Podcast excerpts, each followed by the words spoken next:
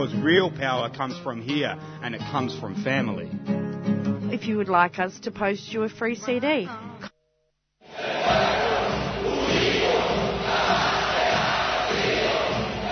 Green Left Weekly Radio.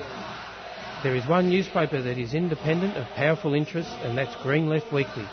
It's a people's voice committed to human and civil rights, environmental sustainability, democracy, and equality. It presents ideas mainstream media won't. It's the leading source of local, national, and international news, analysis, and discussion and debate to strengthen the anti-capitalist movements. It exposes the lies and distortions of the power brokers and helps us to better understand the world around us.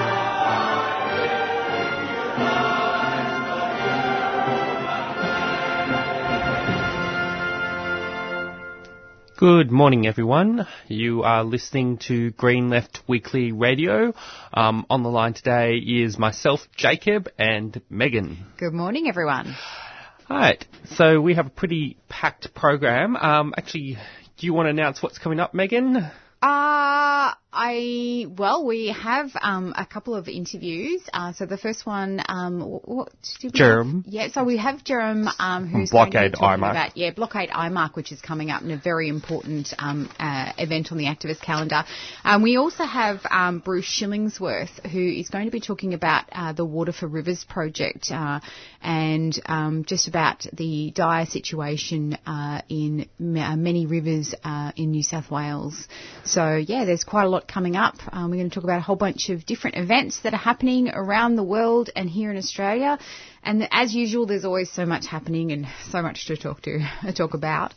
Yeah. So, what do you have anything um, first up? Um, well, the first thing, um, I guess there's wanted to give a kind of full kind of debrief, actually, a bit on the Uyghur Rebellion that happened um, last week, um, organised by Extinction Rebellion, and um, I did talk about it briefly last Friday because during that time it was still on, um, but now I've had a bit of time to sort of think a bit back to it. Um, and I actually thought it was overall a really good week of environmental activism. Um, the fact is, when we look back at it, um, it attract, probably attracted over 5,000 people across the week um, because the kind of um, vibe of it was that there was an action organised every day, and each action probably had an odd 300 to 500 people at each action.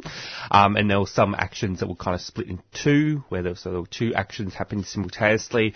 Um, a lot of the actions involved kind of you know, disruptive kind of actions that involved blocking intersections, um, and then there were some actions that were that made it that had a number of targets. For example, the student swarm had a bit of a um, had a target um, had a protest outside the Department of Home Affairs, bringing attention to their sort of to the issue of refugees and how it intersects with climate change.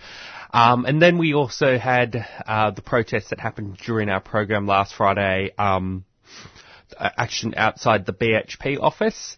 Um, so yeah, overall of course, it was all anchored by a protest camp, which I thought was quite um, a bit of a novelty, um, following kind of the tradition of Occupy Melbourne, um, which had a which had a um, was anchored by a protest camp, and then at this camp, which was in Carlton Gardens, just actually just nearby here, um, you know, they held various kind of workshops, uh, discussions, and outreach tent where you know passers found out what Extinction Rebellion stood for. And then there was also, they held people's assemblies, um, which is sort of like group kind of discussions around different topics. I guess one of the limitations of that is they didn't seem to have much in the way of decision making or anything that sort of linked towards deciding the political direction of Extinction Rebellion, even though a lot of the discussions leaned heavily towards that um, direction. And yeah, overall, I thought it was a good week, and um, the Uyghur Rebellion is still continuing in rebe- um, in the UK, which is going for the full two weeks.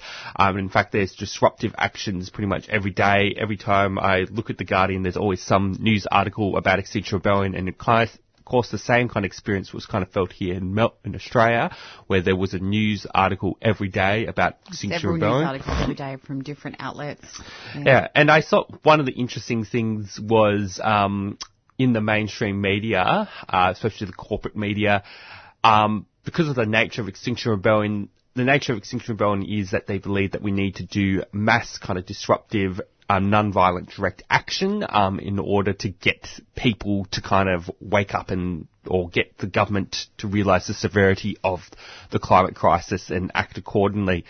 Now, what was interesting was a lot of the mainstream media um, tried to kind of interview various kind of people um, who are past buyers um, to these protests, trying to find negative comments, um, and they interesting enough had a bit of a big struggle trying to um, find that, especially on the Sunday action.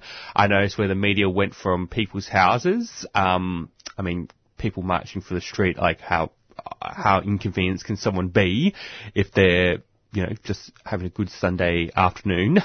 Uh, and then they were interviewing this um, guy, and he basically, yeah, he basically came out in support of all the protests and said, you know, the government hasn't been acting, etc. So they basically failed at, you know, actually addressing, you know, actually um, finding anyone. And there was also an, an age um, poll. So the age had some very unsympathetic titles saying something like, you know, protesters cause massive inconvenience, you know, people furious. And then they had a poll, you know, do you support Extinction Rebellion? And I think it ended up being about an 88% in favour um, of Extinction Rebellion and their activities. So the the title didn't really match, um, you know, uh, the actual sentiment of the public. And also, you know, just being a part of those activities, I also found that there was a lot of uh, sympathy. Uh, for the actions because people do realise that we are not doing anything, or the government is not doing anything at all. We have a situation where um, you know, the the uh, Liberal and National Coalition, uh, we, we they're not they're doing less than nothing. They're still, uh, you know. Basically addicted to coal and, and oil and um, and gas because we know that they're in the pockets of large uh, corporations and and um, you know coal barons etc. Um, but the, an interesting there's been a couple of interesting um, uh, updates. Uh, so uh, we have had the Labor Party declare a climate emergency. Uh, now, I mean, I call me a cynic, but you can de- declare a climate emergency as much as you like, but what are you actually doing to stop that climate emergency that you've just acknowledged? And we have not heard anything um, from Labor about what they would do, uh, you know, about anything like uh, stopping, uh, say, the Adani Carmichael coal mine um, that, um, you know, that has been uh, approved by the state Labor government and you know, these sorts of things, you have to have it backed up with action. You can't just sit, simply, simply sit there and say, we declare a climate emergency. Uh, and not do anything. But there's also been um, a disturbing, uh, a couple of disturbing um, updates. So in Queensland, uh, they have banned, the government's actually banned. Um, banned Extinction Rebellion from libraries, from meeting at libraries. They cannot have group meetings at libraries. Uh, in London, any kind of, it's, it, it refers to any kind of local Brisbane City Council venue, which Oh, okay, which includes li- which encompasses libraries Yeah. because all libraries are. So owned. it's it's more it's wider than that. Um, but then there's also been the problem of um, in uh, London uh, now Extinction Rebellion has been banned from um, gathering in London and doing any kinds of actions in London. Uh, the mayor of London, Sadiq Khan, has actually said, "Look, Extinction Rebellion, you should ignore ignore this, ignore what the police say, and continue to do what they what you're doing." Uh, Greta Thunberg has actually weighed into it as well and said, um, "You know, if fighting for injustice is um, you know, is made illegal, we must continue to fight for that injustice. So, yeah, some very interesting uh, updates, and it really does appear that. You know, in with Extinction Rebellion, what they're trying to do, you know, what the powers that be that try, are trying to do, is curb the power to to yell and and bring up this this climate crisis that we have, rather than actually doing something about the climate crisis. It's just it's shoot the messenger, basically. Hmm. Yeah, it's definitely. I think um, the climate movement's definitely going in all sorts of um, directions with all sorts of political activities. Yeah, from the Mm. And the reaction of uh, the reaction to it is very interesting from the government. I mean, it's well, more, more Queensland. I think Queensland is probably more specifically the most interesting one because Mm.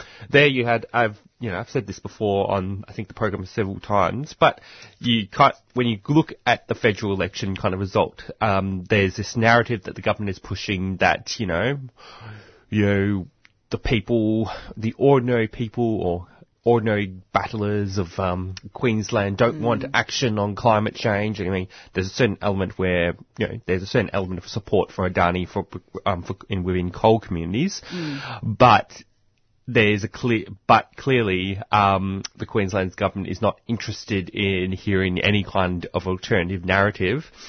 Hence why they're actively repressing any form of protest that puts forward such an alternative um, narrative. Um, extremely important for them to make sure that their financial interests are, um, you know, kept uh, are upheld, and they do not want to get rid of the Adani Carmichael mine. Carmichael coal mine. They don't want to do that, even though uh, about approximately 4.4 billion dollars of welfare, corporate welfare, is going to be pumped into that mine, and in the end, it's going to hire about 100 people, no more. So, yeah. Very interesting. We knew that this was going to happen. We didn't think that they were going to roll over and, and give up without a fight. You know, we didn't think that we were going to get significant action without some kind of fight, but it is, it's very interesting times, definitely. Yeah. All right, we might play a quick few announcements, um, and then we might um, go into our first interview.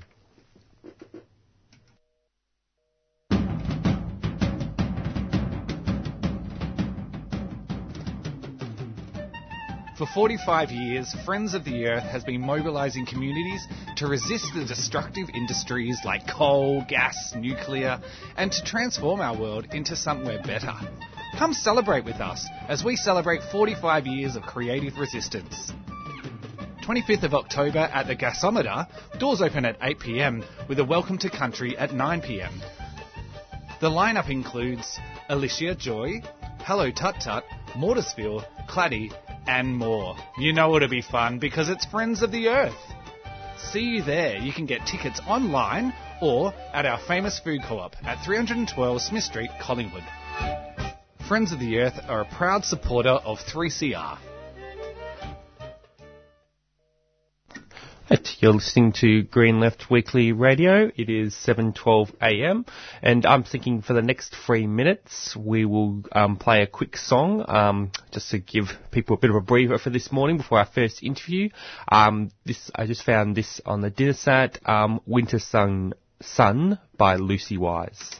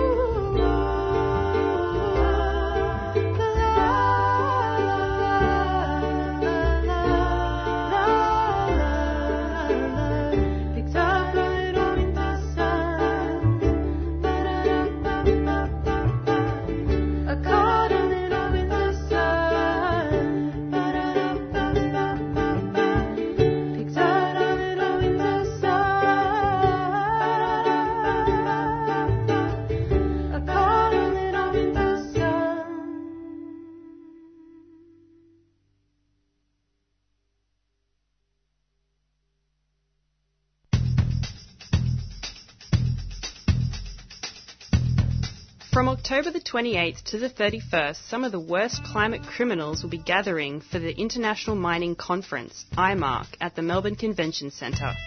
Blockade IMARC is an activist alliance committed to putting a stop to the mass destruction caused by extractive industries across the globe and the harm they cause to communities and ecosystems. We need your help to be part of this blockade. Find out how at blockadeimarc.com or check out our Facebook page, Blockade IMARC a 3CR supporter.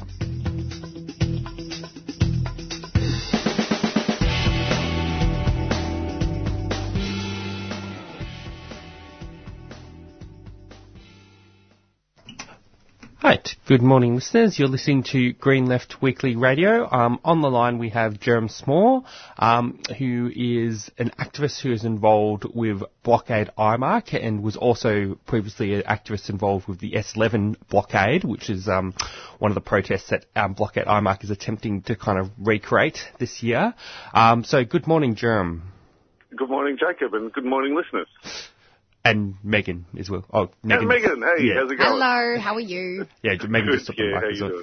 Um, now, um, guess the first question kind of ask, I mean, listeners have probably heard a bit about Blockade IMARC, but can, can you give us a bit on, I guess, a bit of a brief on where kind of Blockade, the organising of Blockade IMARC is up to, and like, you know, what's kind of the current plans at this stage? Yeah, well, it's look, it's coming along. It's obviously a huge project. IMARC itself is a massive conference, something like I don't know, they claim 6,000, 7,000 mining company executives, merchant bankers, spin doctors, um, you know, all those sort of types, greenwashers, all coming along. So, and there's if anyone's been to the Melbourne Convention and Exhibition Centre, you'd realise what a vast um, uh, venue it is. So when we say blockade, like, that's that's a hell of an ask. Um, I've got to say, it's looking okay. I reckon. Um, we're like you know, if you judge these things by Facebook, we're over a thousand now and seem to have a bit of momentum. Word seems to be around that um, uh, you know there's a mass civil disobedience event happening at this gathering of climate criminals um, and so on. Um, and it's starting to shape up. We're getting a few performers and different groups, artists and so on contacting us saying, you know, what can we do to help out? How can we, um, you know, keep a bit of um, spark and uh, vibrancy on the blockade lines? Um, yeah, a couple of people from Interstate are getting in touch.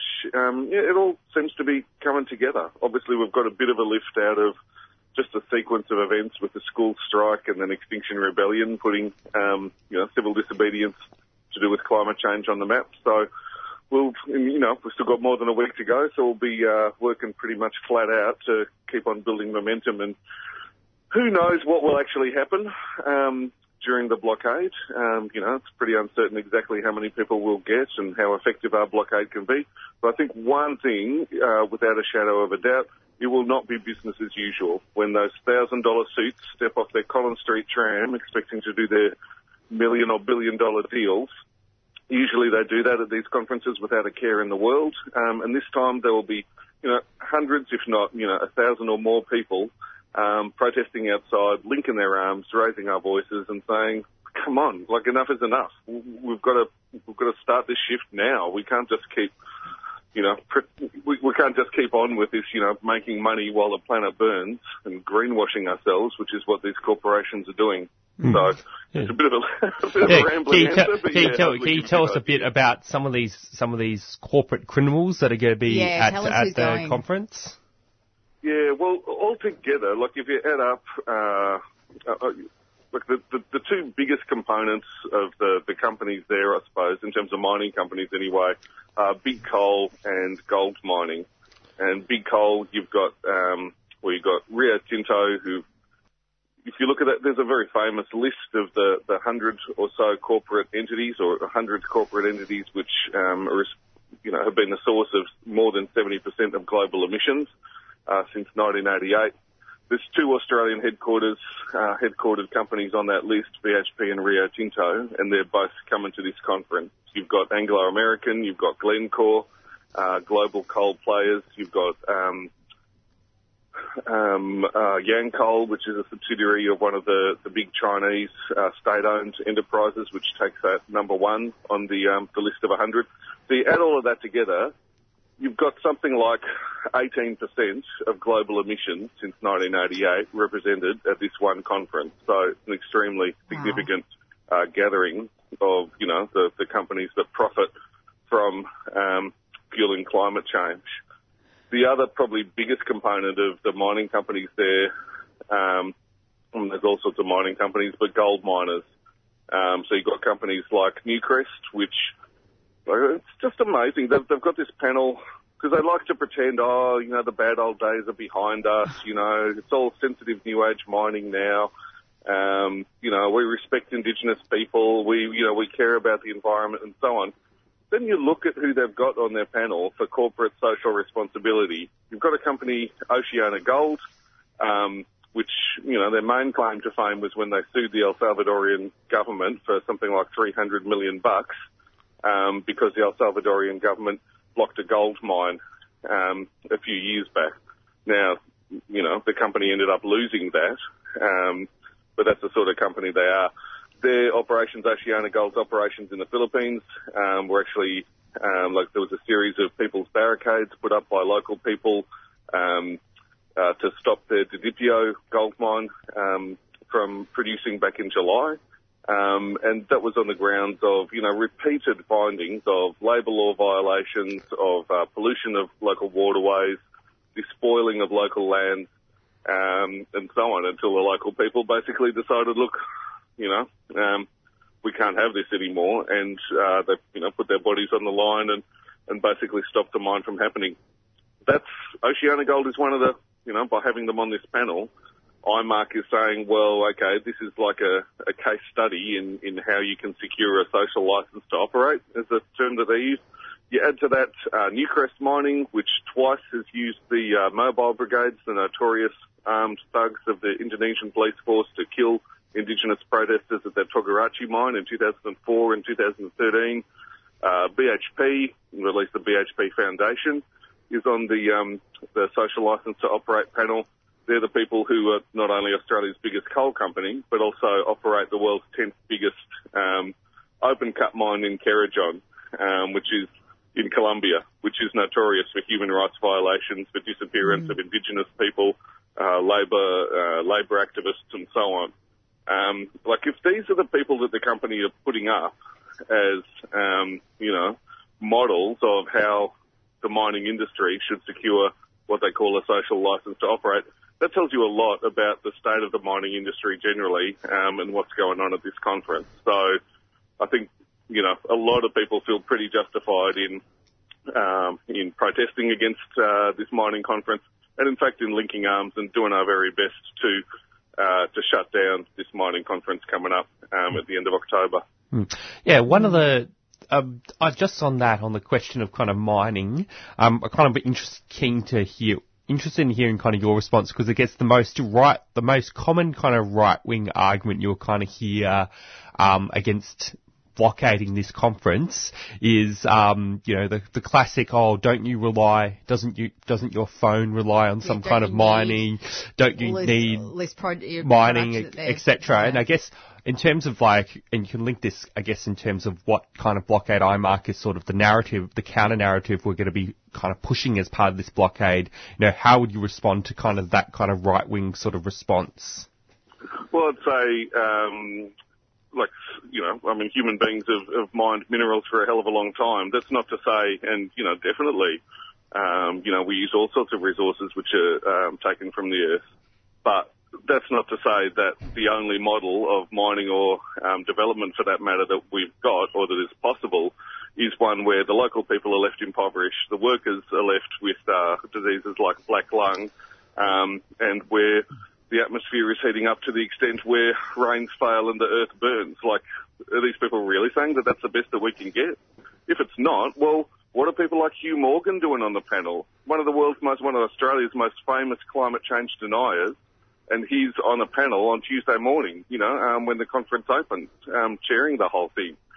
So, um, I think the mining industry has a hell of a lot of work to do in terms of, um, well, I think we have a hell of a lot of work to do in terms of disciplining um, the, the the mining industry and putting forward a model that is based on genuine development um, rather than uh, sort of one-sided plunder and the sort of theft of land, divide and rule, and all the rest of it that goes with the mining industry.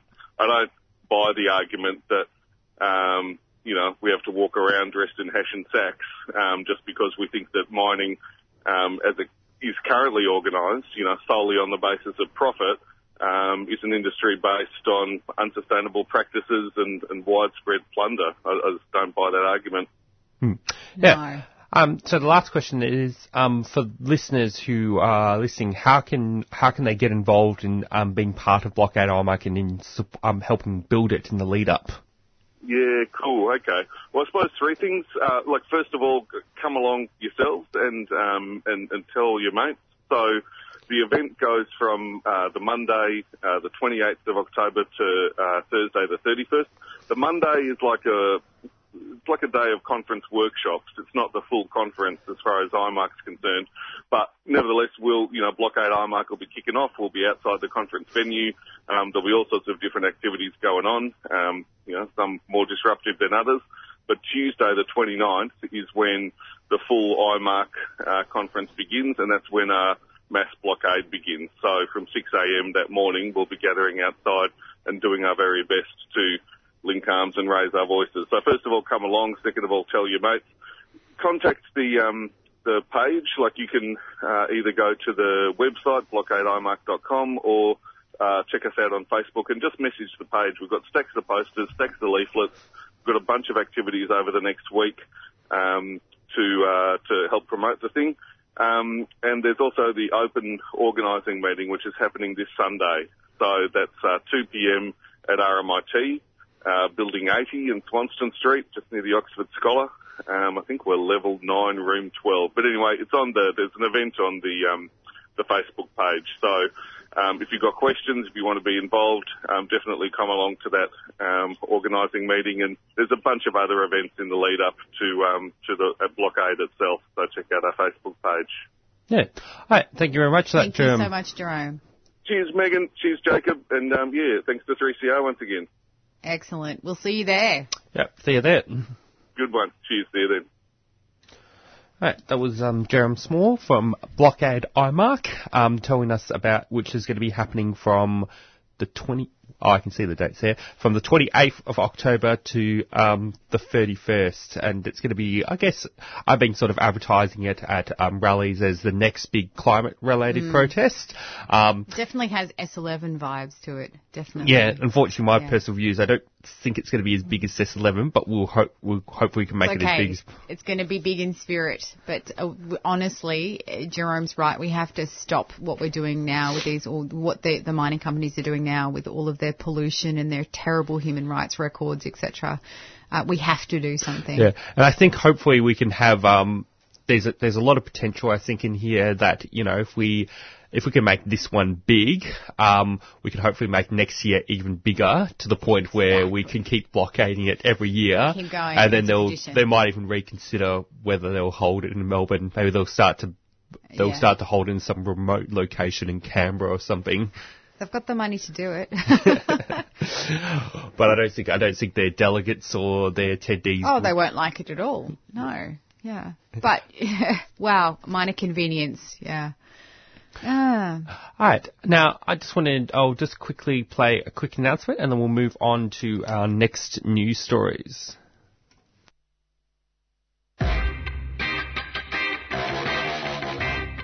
Red alert. Numbers are needed at the Djab Wurrung Heritage Protection Embassy camps immediately. Sacred birthing trees on Djab Wurrung country need protecting.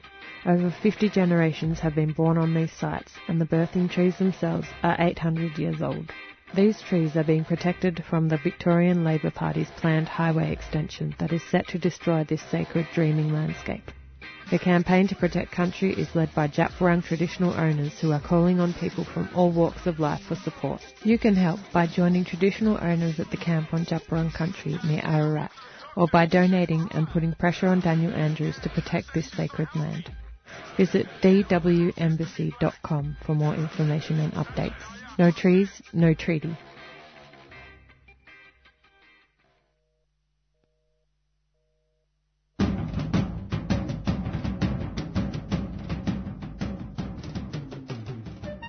For 45 years, Friends of the Earth has been mobilising communities to resist the destructive industries like coal, gas, nuclear, and to transform our world into somewhere better. Come celebrate with us as we celebrate 45 years of creative resistance. 25th of October at the Gasometer, doors open at 8pm with a welcome to country at 9pm. The lineup includes Alicia Joy, Hello Tut Tut, Mortisville, Claddy, and more. You know it'll be fun because it's Friends of the Earth. See you there. You can get tickets online or at our famous food co-op at 312 Smith Street, Collingwood.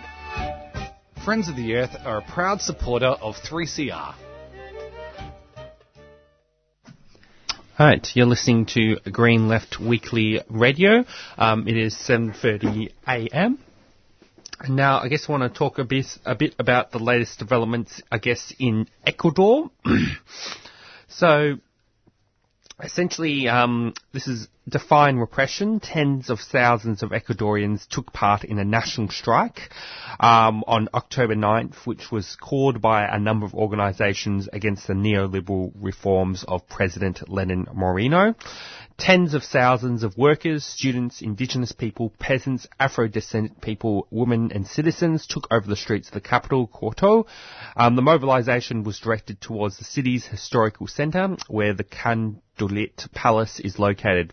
The area continues to be heavily militarised and barricaded and protesters were met with heavy repression. And I guess in the midst of the strike, Moreno returned to the capital from Guayaquil, where, um, where he had temporarily shifted the seat of government to on October 7th as permitted by a state of the emergency. And he claimed um, that the primary focus of his um, return was to engage in dialogue with the mobilised organisations, yet, you know, he, he, he has yet to meet their conditions, although I think I've heard of recent development that he has actually pulled back from the IMF kind of economic kind of package.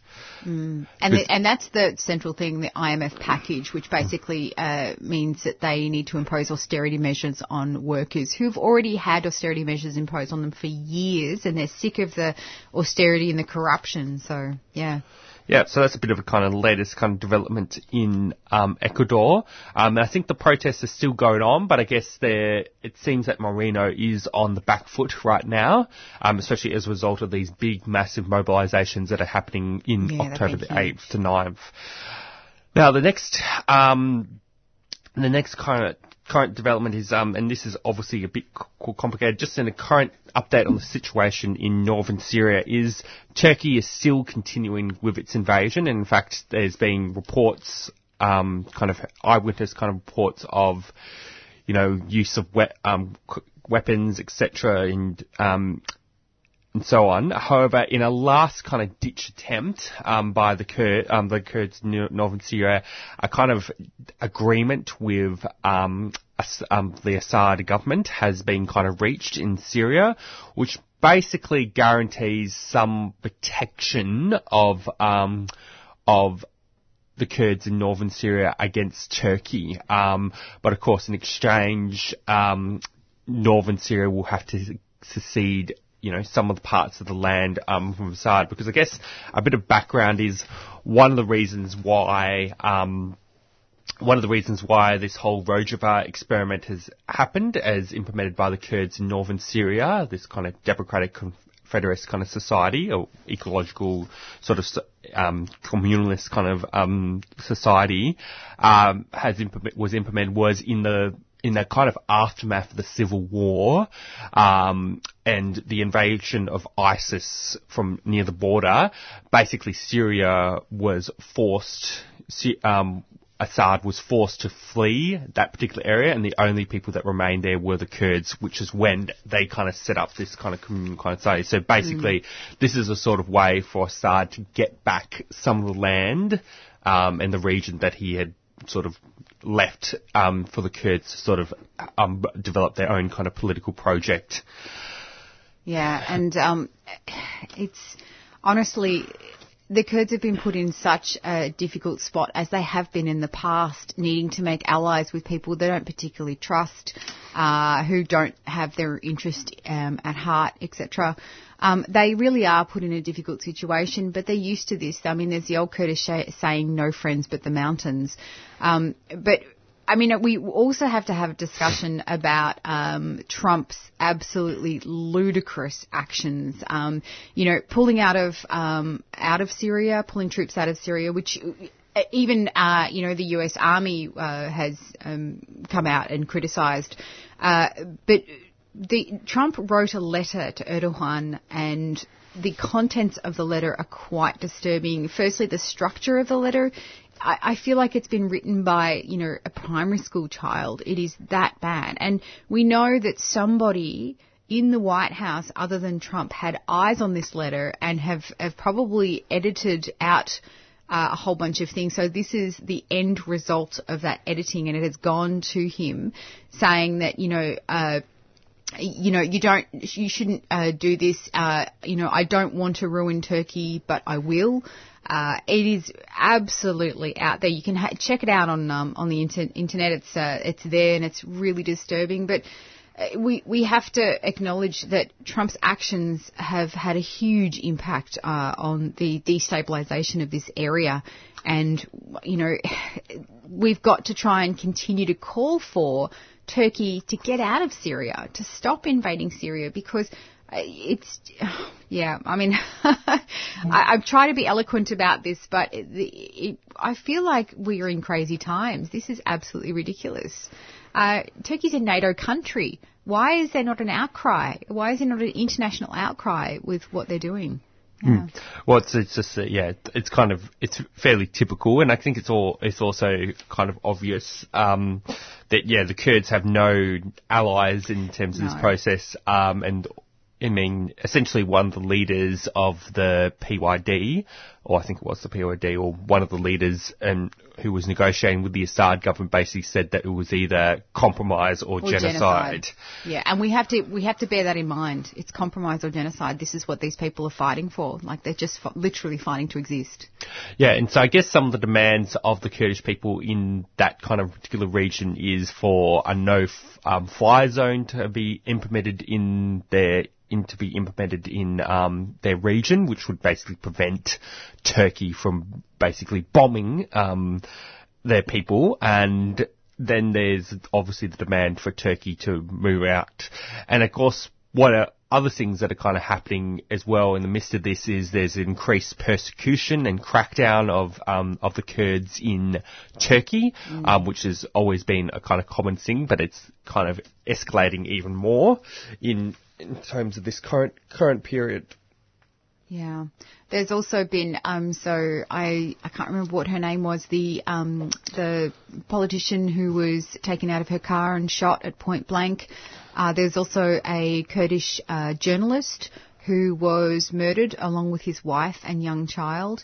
Uh, this this is all happening recently, and as a result of this, and this is a sort of thing that uh, they have to put up with, and they've constantly had to put up with as well. Hmm. Yeah. All right. Now, I guess I'll play a qu- quick announcement. Actually, my might just change to actually just talking about US politics just for a second. Um, just mainly some interesting kind of developments that are kind of happening there. So now, um, the the endorsements are starting to come out, I guess, for Bernie Sanders, um, which is good. Um, so Alexander Ocasio Cortez and Ilhan Omar have both endorsed a Bernie Sanders um, run for the presidential election, um, and now the kind of campaign's starting to kick off now that it's getting very close mm. to the primaries. So it'll be kind of interesting to um, to see what happens there.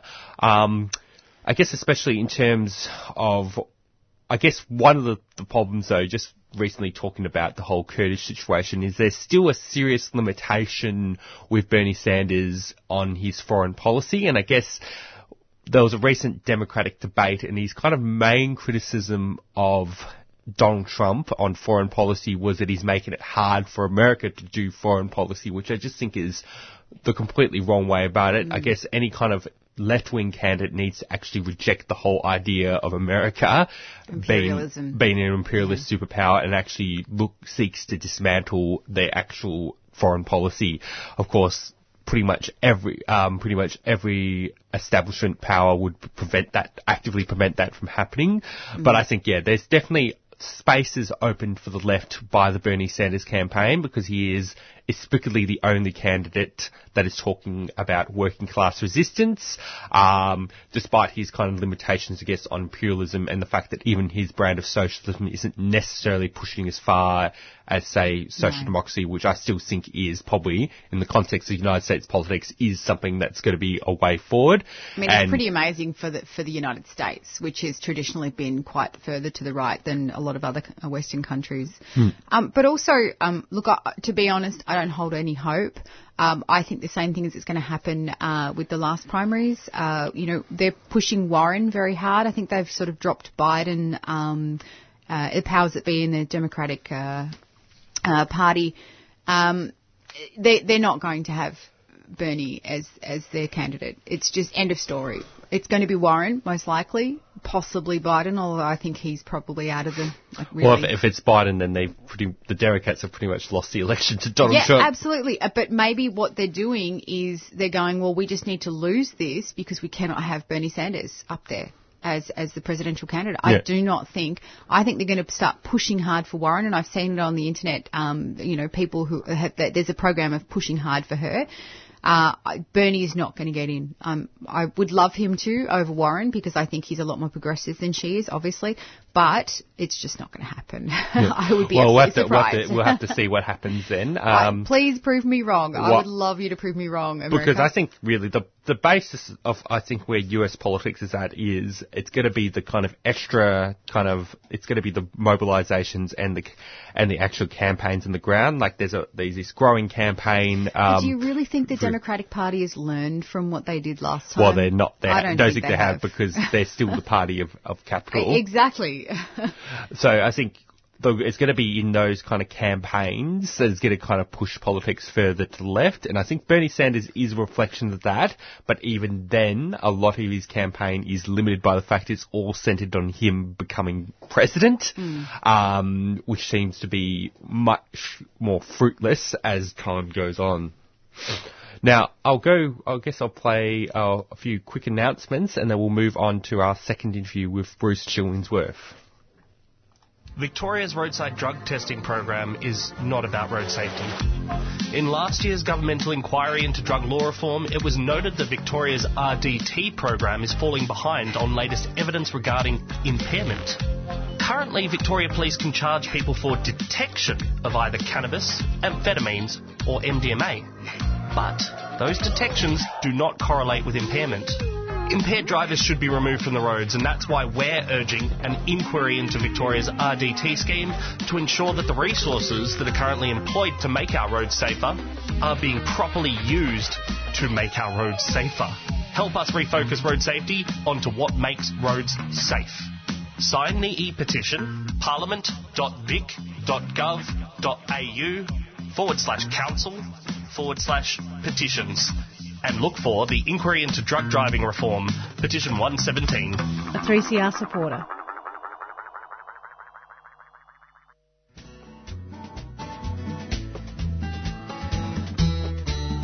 This is Irene Bolger, former Secretary of the Nurses Federation in Victoria.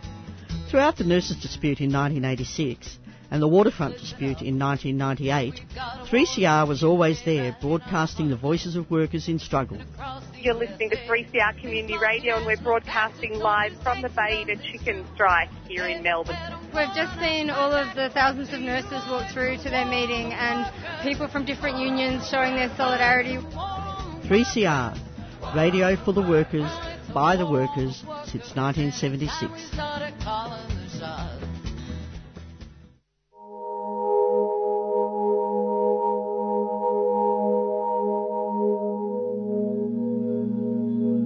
Yeah, I spent three and a half years living on the street and I know what it's like to have no hope and not to feel part of the society and I think that's where a lot of these people are.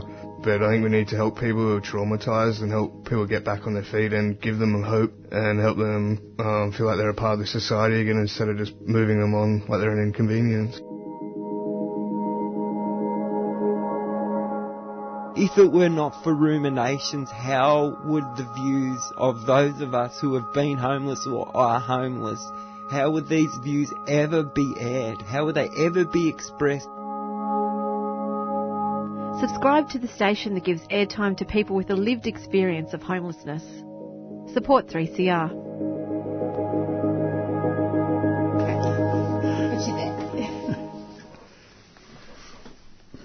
All right. Um, you're okay. You're listening to Green Left Weekly Radio. Um, just pass it on to Megan to make the introduction of our next our guest, Bruce Shillingsworth. Yes, um, so we have um, Bruce Shillingsworth. He is um, on the line and he's going to be talking about um, the uh, Water for Rivers project. So we have a situation here in, well, in New South Wales uh, um, in regards to the water, uh, the lack of water uh, flowing through our rivers, and it's a whole bunch of different reasons, but a lot of it is, you know, corporate greed and corruption, and uh, also um, from uh, for a, from the drought as well.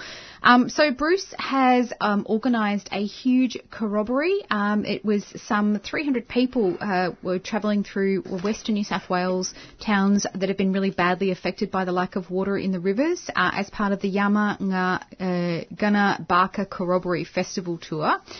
Um, and Bruce, welcome to the show. Hello. Hello, Bruce.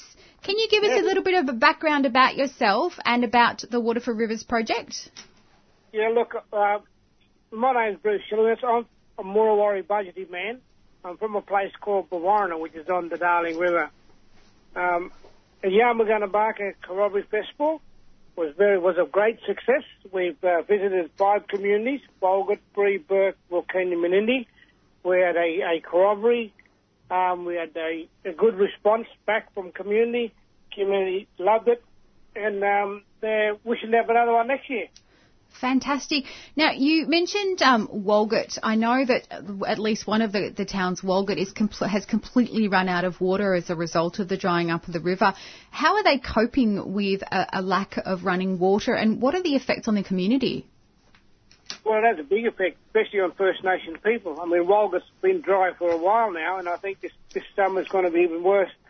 I mean, we've been trucking lot, lo- truckloads of water out to these communities. I mean, Walgett is specific because um, Walgett is out of water, Mm. and a lot of the people are, are suffering because of their health.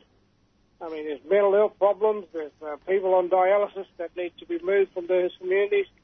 And a lot of the people are now migrated to the bigger towns and cities. Um, there's a lack of food in those communities now. Um, people are suffering because of, um, like I say, there's lots of stuff around around water, and water affects a lot of our people. Absolutely, and water water is life. And can you give us a, an update on the situation in the river? Why? So, what what are the reasons why uh, these rivers are running dry? You know, is it just the drought, or is it is it other, other factors at play here? Look, over the Christmas break, I, me and my uh, my mother lives out in that area, and we we walked the riverbeds of those uh, rivers, the Darling River, and she had never seen the river in, in in in that condition in her lifetime, and she's in her nineties now. So there's something something drastically happening happening. And I think it's a lot of the holding back of our waters, a lot of the big corporate greeds are now um, controlling the water system. They own, they control 70, 80 percent of the waters along the rivers. The big corporates now with their big farms, the big agriculture, the damming of the water is is creating the rivers not to flow anymore. And I believe that those dams should be, you know, letting those water loose, letting it go and fill those rivers back again. Yeah, we're already seeing uh, fish kills this early in the season. Um, this is a very unnatural thing, and it's only going to get worse. Um, what sort of uh, what sort of projects and and um, how how do you plan on getting the word out there? The corroboree was absolutely fantastic. It really helped to uh, promote the issue. Uh, you know, look, we we hear a lot about um, a, a town in the US called Flint, Michigan, that's also without water, but we don't seem to hear about Walgett, which is right in our own backyard. Um, these are the sorts of things that we have to promote. What else? What future activities are you looking at to help promote the issue? Well, one of the main reasons why we created the Yaama Ngunna Baaka Festival is to get non-Indigenous people, people from the city out to those communities and just listen to the voice of those communities, sit down, talk to the elders, talk to community members, listen to their concerns, and then find out a way out to help those people. And that was one of the reasons why, and, and Wildwood one of the places we've been. Yeah. And what we've got to do is people that went to those communities are now trying to organise, you know, in their own little groups now how they can help those communities, uh, not just through delivery of water, but through other ways as well. I mean, through the kids with their education, through health, through housing, all that sorts of things. So hopefully we can get something, you know, some of the community mobile enough to be able to help those, you know, small communities now. And um, with regards to um, Indigenous management of these water systems, I mean, there's probably a, a huge amount of, huge body of knowledge. Uh, is the government listening to you at all on ways of managing uh, the, the water, the river systems, um, with the knowledge that's already here, Indigenous knowledge of water, man- of water systems? Well, in the past, I think that hasn't happened. But now, you know, government are now starting to listen to First Nation people because our people have lived on the river for thousands and thousands of years. Um, and I believe that First Nations people should be decision making on our rivers and waterways Mm. if they've got the knowledge. You know, they've lived there for, for a very, very long time. And I believe that they should be the decision making not just on the rivers, but in their for the future of their survival on the rivers as well. Absolutely, it's not just the rivers; it's the land management as well. And we again are seeing that there doesn't seem to be a lot of consultation, and um, there's a huge body of knowledge with regards to land management there as well.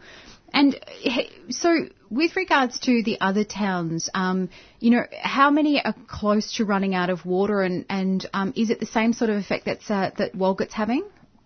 You know, it's not just not just Walgett. There's a lot of little river towns that are affected as well. And you look at Dubbo, in another you know month or so, that'll be out of water. Not just Dubbo. You look at Moree, you look at Tamworth, you look at other places as well. I mean, they're going to run dry as well. So I think you know it'll affect a lot of our little communities right across the New South Wales. And I think the government needs to start listening and do something about it. Because these communities have got big, big populations. I mean, those are people that's going to suffer. And has um, has the government committed to releasing um, any further allotments of water into the river system? I mean, obviously they they can see the adverse effects that it's already happening. I mean, parts of the river are completely drying up, and there's you know the flow is going down, uh, the fish are dying, there's eutrophication. Uh, have they have they made any commitment to put any water back into the rivers? Well, I don't think they made any true commitment at the moment. I mean, how long how long we've been talking about it? When it Yeah. the, the fish kills happened in in December. Mm. We're nearly 12 months down the track. But you look at over the five or six years, you know, the, the Murray-Darling Basin Authority that manage our rivers were given $13 million. Yeah. Yeah, that's just, that's now disappeared. So uh, how, how much more they're going to throw in there and it's going to be wasted. All we want is water back into our rivers. Yeah, and it seems that that uh, most of the water is going to large corporations, um, you know, like Cubbie Station, um, to to basically produce products that make a profit for these companies, and not actually going back into the community at all. It, it seems ridiculous. Uh, So, I mean. It's, it, I think it's in part to do with the drought, but it's also the fact that these corporations are being given priorities over the very communities that live alongside these rivers and require the, the, the water for, for life and for living. Um, do you get much traction in, in um, mainstream media? Have you been able to talk to um, media outlets about their predicament? Look, we had lots of lots of talks with the, with, with the media. We had newspapers and, and and reporters, and we had you know filming along the rivers and stuff like that. So a lot of stuff that we've been doing is you know getting that message out there. But I believe you know the government is still supporting a lot of the stuff that's happening, especially Cubbie Station, the big mm. dams out there, the big agriculture, the big pumps, people that are pump, big irrigators that are pump, still pumping the waters out. I mean that's what's going to stop. I think the government's got control of that, but they don't want to seem to do anything about it because I think they, I believe that they want to destroy those little communities. They want to shut down those little communities. But First Nation people don't want to leave their land. They don't want to leave their community. That's their connection. Their connection to hmm. the land. And that's, you know, that's where they live for thousands of years. And with the First Nation people, it, it affects us because the water brought, you know, life to the land. And then on the land is, is our survival, which is, we've been sustained for thousands of years, has created the food for our the food source. you know, just the living conditions. You know, my mum, she camped from the river for, for a long time. She lived on those rivers. She camped. She food from those rivers. We can't do that anymore. A lot of the, the knowledge of our Dreamtime stories hasn't been passed down. So those our tradition starts to disappear, and that's what we're trying to regain and bring it all back. Yeah, thank you so much for your work. It, it's an absolute travesty, um, you know, that the government can't step in and they don't seem to want to. It's really frustrating, um, you know, here in Victoria, we're, we're quite a fair way away from it, you know, here in Victoria and in the big cities, uh, etc. in New South Wales. What can we do and how can we help you to uh, continue to publicise um, what's happening? Uh, you know, can you give us some websites, some contacts? Um, what do we do going forward to support you in your cause? Well, there's a few petitions out there going around. Can, you know, sign, get up and sign a petition. We can also get support through our local councils. Uh, start to uh, rally our uh, representatives up, and, and you know our prime minister and stuff like that, and people that's in power. And what we've got to do is put pressure on them. And what we're doing now is a uniting front here. You know, not only across New South Wales, but especially in Sydney. A lot of a lot of people that are now starting to come together and start talking about these issues. Put pressure on the government. And what we need is, you know, talk to our communities as well, our First Nation people, and start to support them. Get out there listen to their concerns, listen to their voices, and start advertising some of their stuff. And what we'll do is, and then we'll start to create our own own representative in our own community, and then mm-hmm. that'll, you know, actually solve some of the problems. And we definitely, we, def- we definitely need a royal commission. You know, there's, we can see that there's some corruption that's going on there. You know, with the with the government as well, and and, and what's happening with our rivers.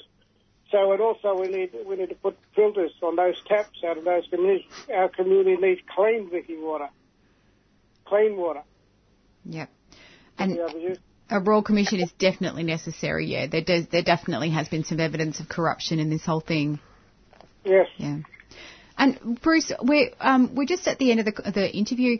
Can you just give us some? Um, is there anything that we haven't covered? Is there anything that you would like to say, just in summary? Yeah, look, I think I think people need to get out in those rivers and see what's happening in those river towns. They need to see it physically. They need to go there and experience that. And I think we we as communities we need to gather together and, and as a uniting front to take on um, this struggle, take on the battle that we need to go and, and just put pressure on the government and make sure that they do the right thing. Thank you. Thank you very much. Um, we really appreciate you coming on board, and we're going to um, watch your future activities with interest and promote. Um, you know, getting getting water back into the river and, and um, ensuring the survival of these communities. Thank you, Bruce. Yeah, thank, you, Bruce. Thank you. Thank you. Bye. Bye. That was Bruce Shillingsworth, um, who is a, a Water for Rivers activist uh, who is trying to um, get the government to basically put more water back into the system. So, you know, which have been the New South Wales river systems that have been absolutely dry, and um, it's a it's a total disaster in that area. All right, um, we'll just go move on to a quick announcement, and then we'll go just straight to the activist calendar at 8 a.m. 3CR are selling keffiyeh Palestinian scarves in support of the last factory that produces them in Hebron, Palestine. All profits will be donated to the reconstruction efforts in Gaza and support Palestinian industry. These are traditional scarves available in red and black, or you can choose from a modern design. Go to 3cr.org.au slash shop to buy online or drop into the station during business hours.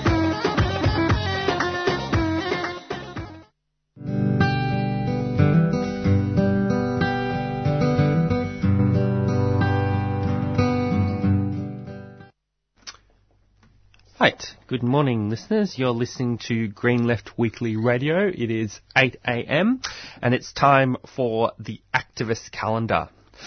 So, I'm not sure, I don't think there's actually any political events happening tonight um, or today as We far get a break.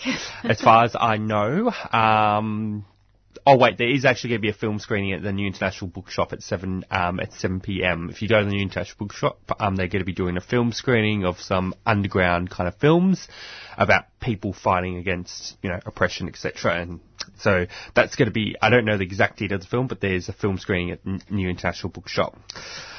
Now, the, on Saturday, prote- there'll be a protest, protest Tradelink to stop Adani. Um, Tradelink plumbing centres are owned by Fletcher Building, a New Zealand company currently building to supply, bidding to supply key materials for Adani's disastrous coal, coal Carmichael coal mining, and they'll be at 9am at 344 St Kilda Road in Melbourne.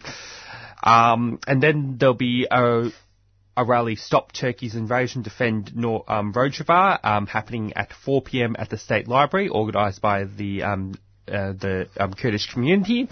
Um, they'll be at 4 p.m. at the State Library tomorrow, on Saturday, October the 19th.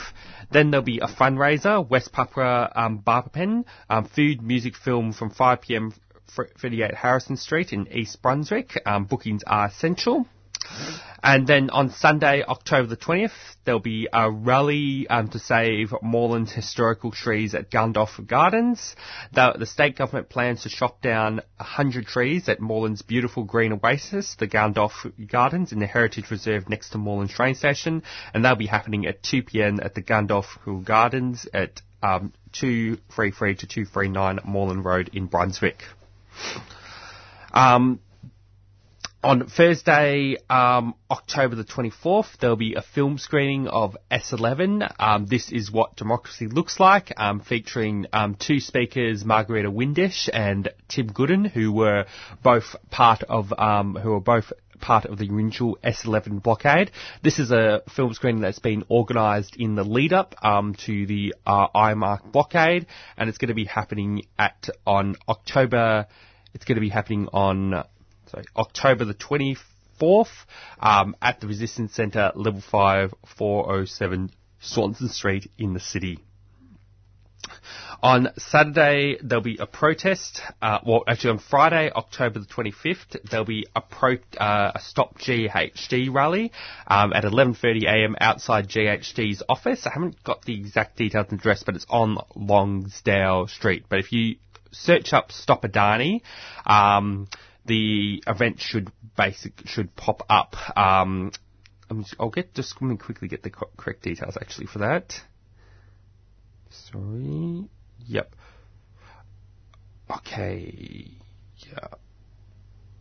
Sorry, just. Oh yeah, sorry, but this. Oh yeah, here it is. So GHD rule out Adani. There'll be a Melbourne rally at 11.30am on Friday, October the 21st, um, at, um, 180 Lonsdale Street.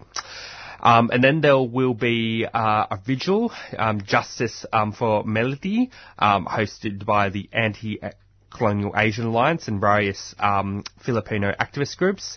This will be about Melody Polan Moreno, a Filipino trans woman who was murdered in Wagga Wagga on um, um, 22nd of September. Melody has recently returned home to her family in Surigao. May she rest in power. So they'll be happening at 6.30pm at the State Library Friday, October the 25th. Um, and then there'll be um, celebrating 45 years of Friends of the Earth Australia um, at 8pm at the Gasometer Hotel.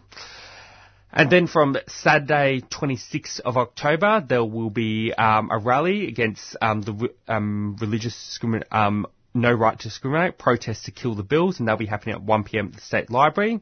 Then from 9am to 5pm, there'll be a blockade upskill um, organised by Blockade IMARC. It will be a kind of series of workshops and training um, in the lead up to um, Blockade IMARC which is then happening from Monday to 28th of October to um, the 31st of October, Blockade IMARC, um, 2019 at the Melbourne Convention Exhibition Centre with blockading starting from 6, 6 a.m. each morning.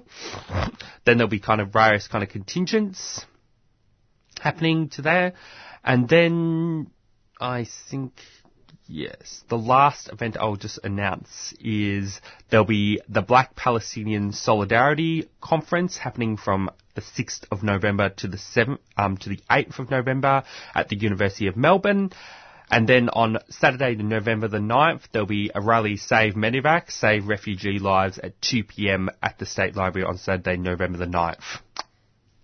Okay, um, so that's it for our activist calendar. And um, in the last part of our uh, show, we actually have a guest host. Um, so we have Greg McFarlane in the studio. Welcome, Greg. Thank you. Nice to be here. Oh, wait, wait, sorry. Oh, no, put on his microphone. Yep, there you go. Um, okay. So yes, Greg. Um, so Greg is down from Sydney. He's visiting from Sydney. Uh, he is a Socialist Alliance member, and he's also an animal rights activist. And Greg, you're down here for the um, Animal Rights Forum. Can you give us a bit of information about that? Uh, yes, the Animal Activist Forum. It's on this weekend at uh, Melbourne Town Hall. Uh, it's a, a, two-day conference, and it's um, it's about it's a gathering of uh, people interested in animal rights and uh, the activities that they're doing. Uh, it's a conversation between the activists to to advance the cause of, of animals and veganism in Australia.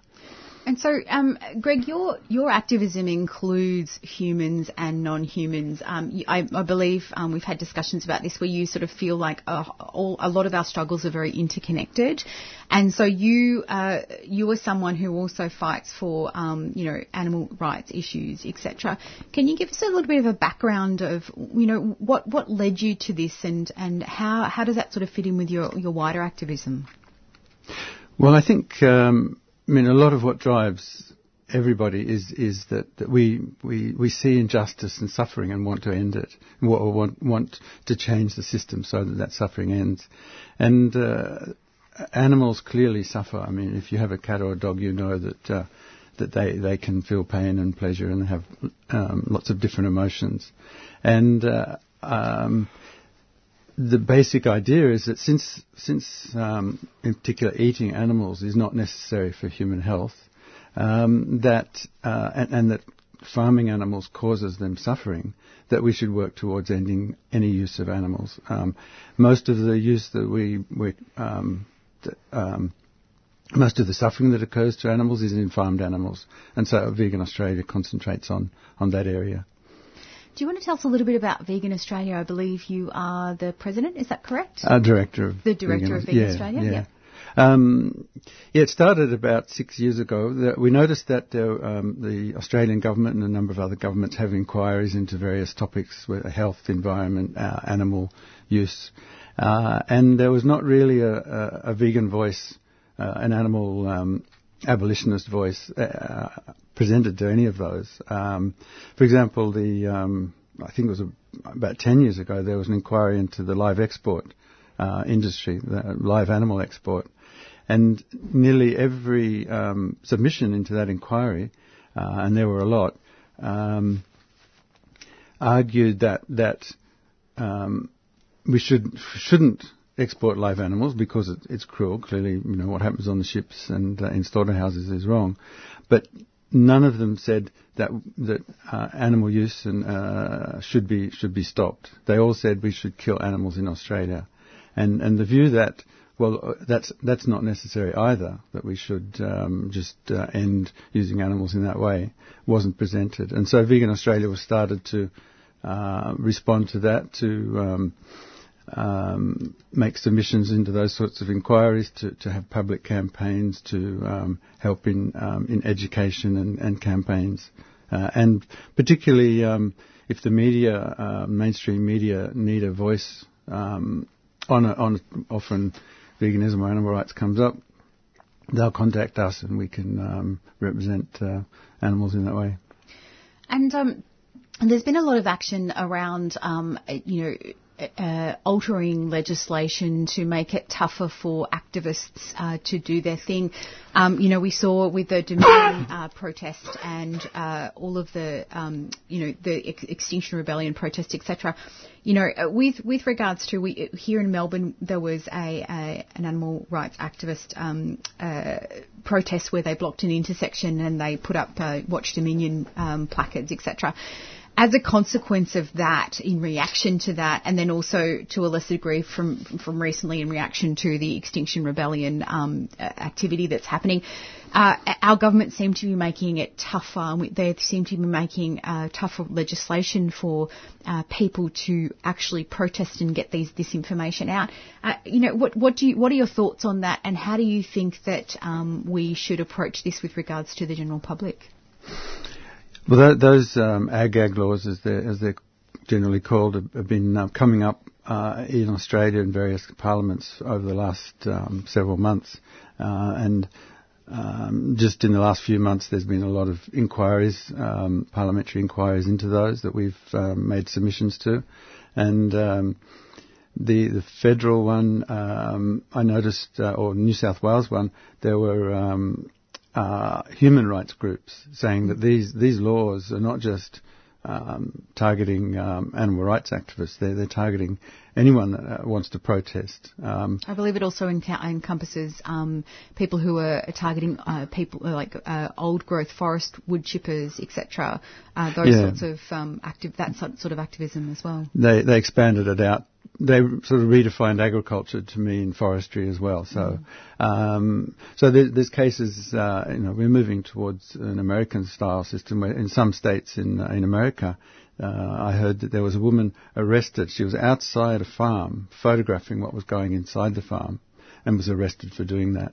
And that's the sort of um, um, laws that, that could come into Australia. Uh, I'm not sure whether the federal law has has uh, started. That's that's you. That's based on the idea that the the internet is a is a a federal um, area. Uh, it's it's um, telecommunications, and so if you um, incite someone to trespass, Mm-hmm. then you are.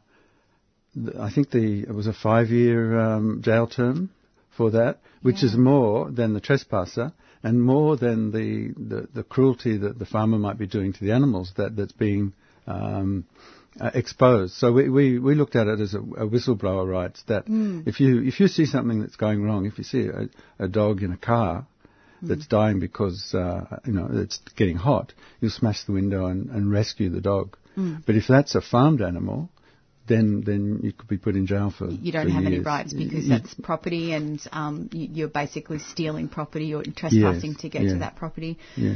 And what kind of like the, this is? I mean, I'm just thinking about the wider implications for other activists. Now, if you are able to be jailed and or fined for inciting someone to go and do something on some uh, property, even though there is a massive injustice that's happening, this could be widened out to the broader activist community as well, and another way to con- to curb activist actions.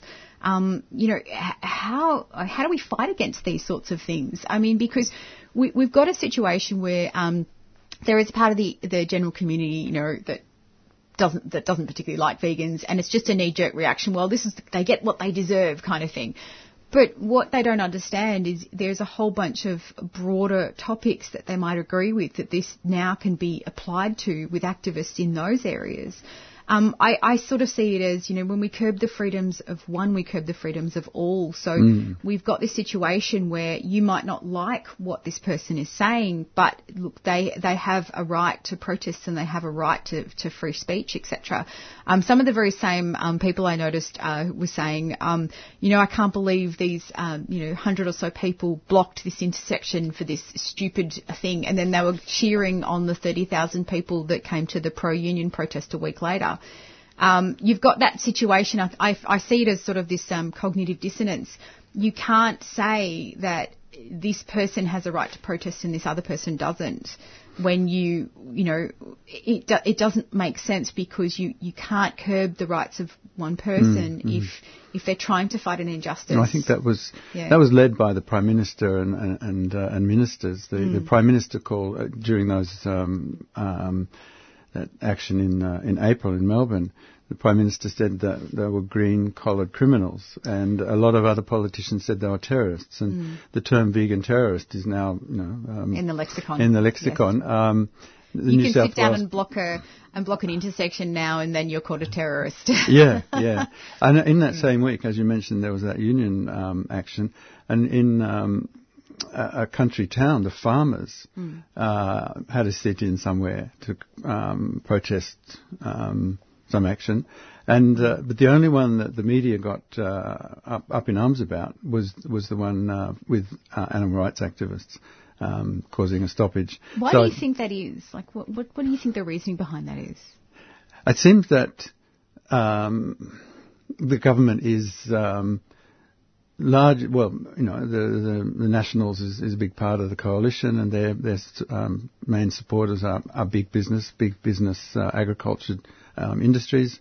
And uh, animal agriculture industries, and they don't want to see their profits harmed, and they they can see that there's um, that there's a problem for them. Like the um, 99% of Australians say that they're against animal cruelty, and yet these films like Dominion are coming out saying, well, this is exactly what happens in standard agricultural practices. That, And that this there's stuff a lot happens of here in Australia, doesn't it? This is the sort of practices that we have. It's not outside in a different country. It's all current uh, all current in footage in the last few years, all in Australia, and it's all standard practices. So it's not picking out particularly cruel um, behaviours. Um, you know, the, these procedures that are done on animals without anaesthetic is, is standard practice. Um, and uh, yeah, and the, the criticism that oh that happens overseas is is you know is invalid. It, ha- it happens here as well. And you're you're a socialist like myself. Um, how do you see uh, capitalism? There was a we had a, another um, lady, Mary Merkinich, on the on the Mm. show who wrote an article about uh, capitalism and the exploitation of animals. How what do you see? You know, with regards to capitalism, how do you see that with regards to animal systems and the exploitation of animals? They're, they're, well, they're, they're commodified. So um, uh, I think a, a new term that I use now instead of farm farm animals or farmed animals is com- commodified animals, Mm. and so they they then become Because commodified animals are also pets. Yes, You know, yeah. pets are sold for money as Yeah, well. yeah. They're a commodity. Yeah, so they- they're turned into a product, and what the um, it's like if you have a TV, then you decide how to produce it, um, uh, or the, the the business owner, um, and and what to do with it, and there's no um, the suffering of that TV or that animal just doesn't come into it. And It's if there are laws against um, um, cruelty, but they're not actually applicable to to um, the animal agriculture industries. There's all sorts think, of um, uh, outs. Agricultural animals are, are seen differently. They don't have the same uh, cruelty, anti-cruelty laws as uh, pets and Mm. um, non-agricultural I think uh, essentially they're the same, except that there's this out that says if it's a standard agricultural practice, then that's allowed. And so if it's been going on for you know years, then it can continue to go on, no matter how exposed it is. So we need to change um, change the, the, the attitude towards animals by, uh, amongst people. Get rid of the property status, so that if you own an animal, you can you can do with it what you like, essentially.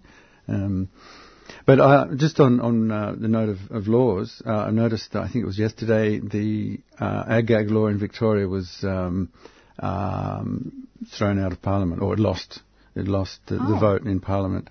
Um, Well, that's great news. yeah, Yeah. yeah, yeah. So that was, um, I think, Andy Meddick, who's uh, an Animal Justice Party um, MP, led that. There was a lot of public criticism of that law Mm. uh, from um, journalists and, and um, uh, legal rights people, as well as uh, animal activists and, and activists in general. I think um, what we have in, at the moment is a, is a broad situation where we have whistleblowers, you know, people who expose uh, industries, they expose governments, um, you know, for, for disgusting behaviour, uh, they expose corporations, etc. But what we have at the moment is a culture where the whistleblower, we have a culture of shoot the messenger. The Mm. whistleblower is the one that's seen as the problem. Yeah. And whether that be, um, you know, with ag gag laws, whether that with, be with things like Julian Assange, with, um, you know, basically punishing the whistleblower for highlighting gross issues that are happening. Um, and we, we seem to have this situation where it doesn't matter what the issue is, if you highlight it, you are in the wrong. And that seems to be what we have with animal activists as well, you know, going in and, and capturing footage of what exactly is happening. The same sort of thing with people who are exposing, you know, um, you know, what the Australian government has done in, in um, various countries. Um, you know, has this is this a long-standing thing? How can we fight against this? Because we we have the same thing with the environment. Environmental activists are whistleblowers, basically trying to uh, get the government to do something about this gross negligence that's been happening across the world, and yet they're the ones that are being punished. It's like punishing the fire alarm when your house is on fire and the fire alarm's yeah. going off. Yeah, yeah. You know, how do you think we can fight it back against this? I mean, do we have to change? Do we have to force the government to do something about it? Do we have to change societal views of whistleblowers? What do we need to do? Well, I think the governments are, are definitely behind it, and, and the businesses behind them. They've been um, anything that upsets the status quo is, is a, a problem to them, and they'll um, they'll fight against it as much as they can. And it seems to be getting worse, you know, with governments around the world. Mm. Uh, I there's think it's a more lot and of more moneyed right, interests. right-wing Yeah. um, governments, uh, and uh, uh, it baffles me sometimes how how people can be so um, so negative and so so so self-centered and greedy, um, uh, and and how that plays out in in life-affecting ways, you know, um, in in causes you know across the, across the spectrum that, that individual people and, and animals suffer so much, and yet the um, the government seem to and and the people that back them seem to be just don't care about it. It's uh, it's we need we need, and I think what's happening in the environment movement and um, now more in animal movement is is people need to um, get out there and and and uh, um, protest to to say what's going on uh, and and try and change the public's attitude. We the the media is also the mass media is, is part of it. Yeah, you- part of the problem. Yeah, you've seen you've seen the reportage of, of the Daily Telegraph and um, newspapers like that against um, the vegan terrorists. It's it's Mm. in every headline. Um, so there are other ways to get the message out that uh, luckily we don't have to use the Daily Telegraph. To, No, we can use that. places like v, you know 3CR Exactly, to, to yeah, get our yeah, independent voice yeah. out. This is why Yeah. radio stations like 3CR are so important. Yeah, we are yeah. not mainstream media. We do not have corporate interests, and I think um, it's also. You know, with this whole wider capitalist thing, I mean, capitalism is inherently exploitative.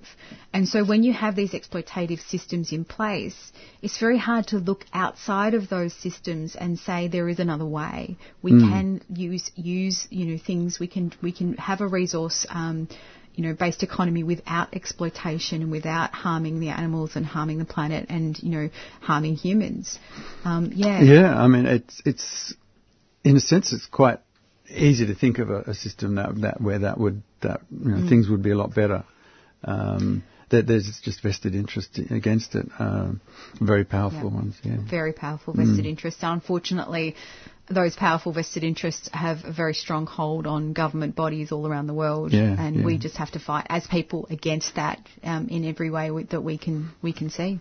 Yeah. Um, the talk I'm giving on Sunday at the Animal Activist Forum uh, looks at some questions about how big the animal agriculture industry is. And, and often people will think it's, it's massive that, you know, there's so many jobs involved, uh, the economy would collapse if, if we did anything about it.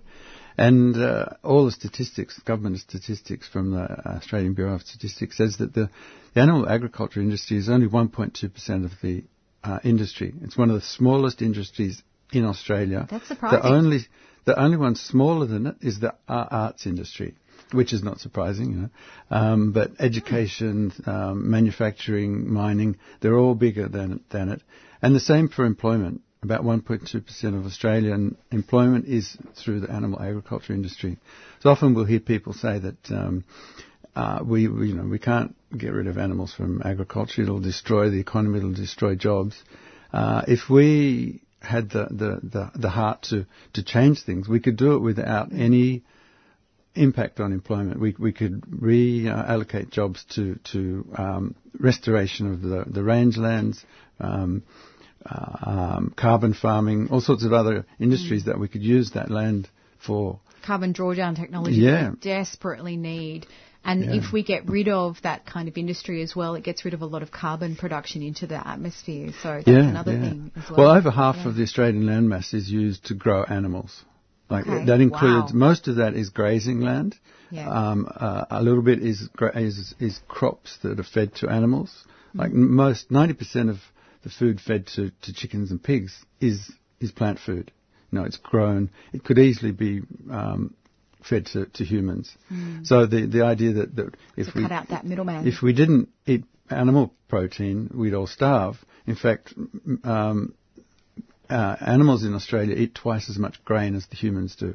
It's, Wow. it's surprising Did how, not know that statistic. how how damaging it is Yeah. to the environment. Um, there's good evidence to say that animal agriculture causes over half the greenhouse gas emissions if if you look at it over a 20 year timescale, which Mm.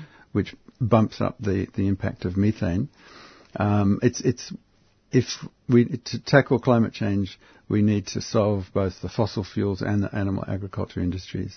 Yeah. Um, so uh, it's it's a highly damaging industry, uh, and it doesn't really contribute much. It doesn't contribute much food or employment or, or, or the economy.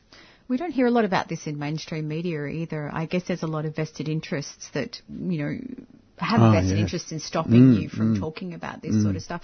I mean, it's a, it's a, quite a, a unique perspective. Um, so many people in our community are very wedded to the way that they eat and the way that they use animals, etc. Mm, mm. Um, it's very, it's quite a lot of food for thought, I guess.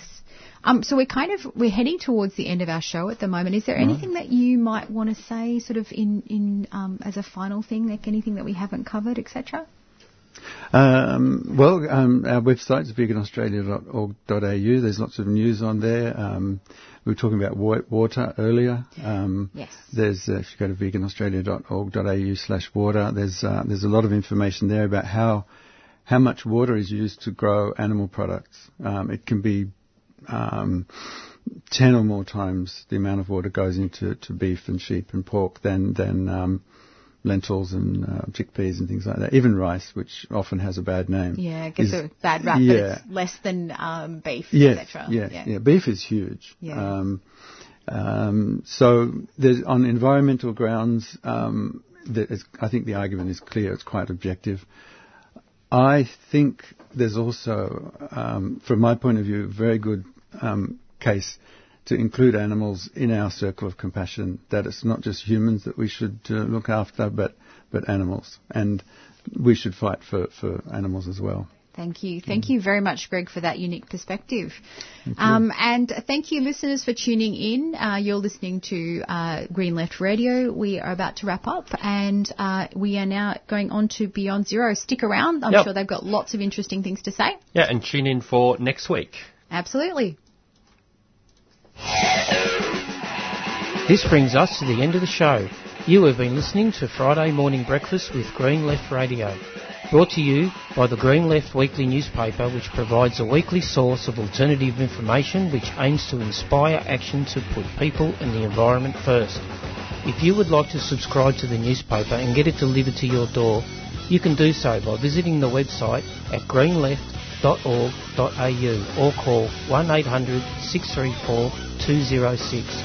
For new subscribers, it is only $10 for the first six issues. Repeats of the show and interviews are podcasts on our homepage on the 3CR website. Thank you for listening. You are tuned into 3CR Community Radio, 855 digital on the AM dial and streaming live on 3cr.org.au. Start sometime. What better place than here? What better time than now? Stop